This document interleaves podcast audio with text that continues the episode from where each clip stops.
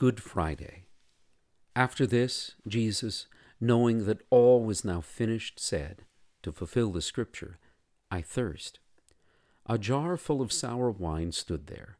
So they put a sponge full of the sour wine on a hyssop branch and held it to his mouth. When Jesus had received the sour wine, he said, It is finished.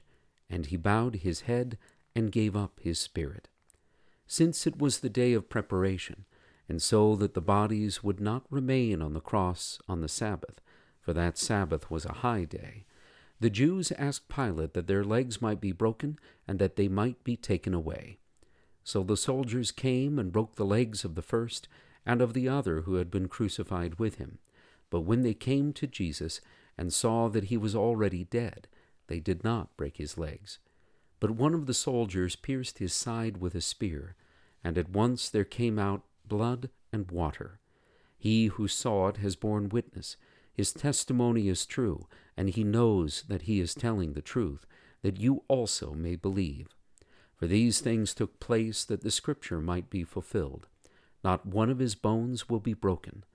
And again, another Scripture says, They will look on him whom they have pierced. John 19, 28 through 37.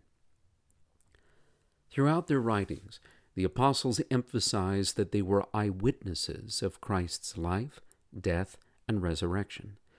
Indeed, it was for this purpose that Christ called the apostles, that they should see and hear all that he did, and go into all the world and proclaim the gospel.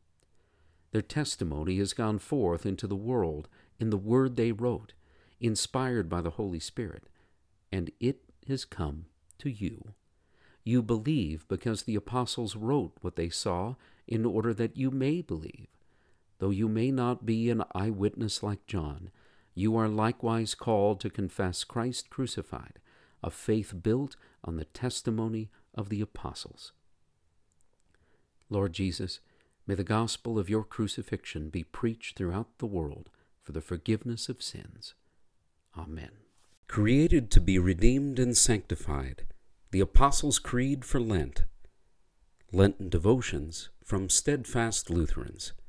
Visit us at steadfastlutherans.org.